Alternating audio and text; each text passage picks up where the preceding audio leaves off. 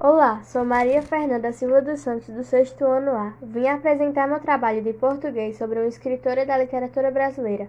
Vou relatar sobre Clarice Lispector. Clarice Lispector foi um dos maiores nomes da literatura brasileira do século XX. Com seu romance inovador e com sua linguagem altamente poética, sua obra se destacou diante dos modelos narrativos tradicionais. Seu primeiro livro, Perto do Coração Selvagem, recebeu o prêmio Graça Aranha.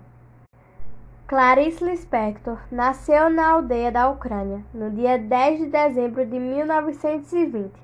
Era filha de Pinkous e Mania Lispector, casal de origem judaica que fugiu de seu país diante de perseguição aos judeus durante a Guerra Civil Russa. Depois, a família mudou-se para a cidade do Recife, onde Clarice passou sua infância no bairro de Boa Vista. Aprendeu a ler e escrever muito nova e logo depois começou a escrever pequenos contos.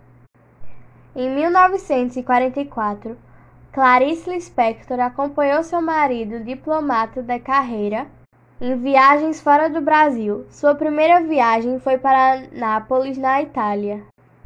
Com a Europa em guerra, Clarice ingressa como voluntária da equipe de assistentes de enfermagem do Hospital de Força Expedicionária Brasileira.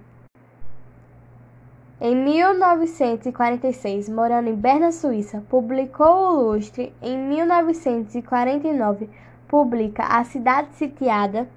Nesse mesmo ano, nasceu seu primeiro filho Pedro. Dedicou-se a escrever contos e em 1952 publica alguns contos.